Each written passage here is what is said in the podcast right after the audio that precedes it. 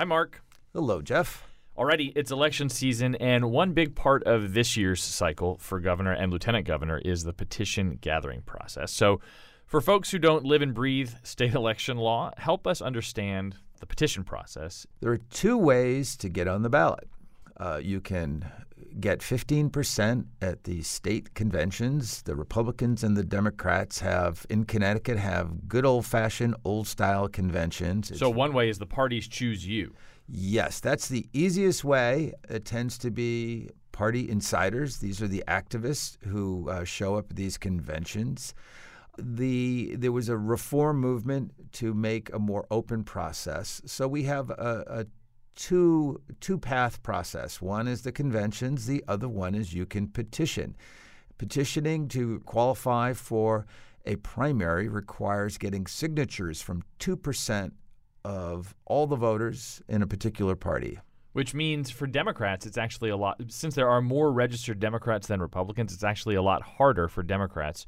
Democrats have to gather more s- petition signatures than Republicans. Yes, they have to get something north of 15,000 signatures. Uh, the Republicans, it's 9,000 plus. And is this a process designed by the parties to ease access onto the ballot for non endorsed candidates, or is it deliberately made a relatively high bar? And if so, should it be that high? You really think the parties would do anything to make it easier?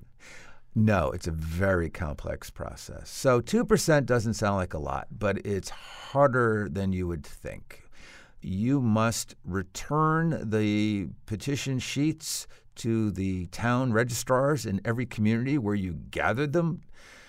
It is a little bit easier for the Democrats, even though they have to get more signatures, because Democrats tend to live in more densely settled places. Mm. Republicans, you know, you got to go out in the burbs. Not everybody likes to answer their doors out in the suburbs, so it could be, it could be a, a harder thing. So you're you're a politician. You get your petition signatures. You take them to your registrar of voters in whatever town that you were collecting them in. Uh, and what does the registrar do? The registrar checks the signatures. He he or she makes sure you're actually a registered voter in that party.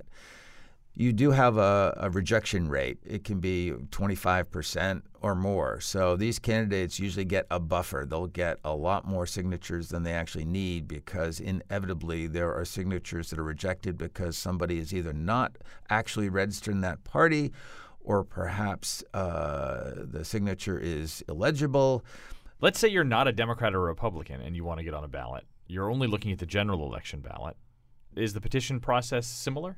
It is, and it's easier. It's it's it's fewer signatures. It's the primary ones that are difficult. Um, there's only been one candidate who has ever qualified for statewide primary ballot, and that was Peter Schiff in 2010, who was a candidate for United States Senate. This year, I think it's pretty clear we- we'll have some who make it. Okay, Mark Pazniokas, thank you for joining us. Mark covers politics and the state capitol for the Connecticut Mirror. Thank you.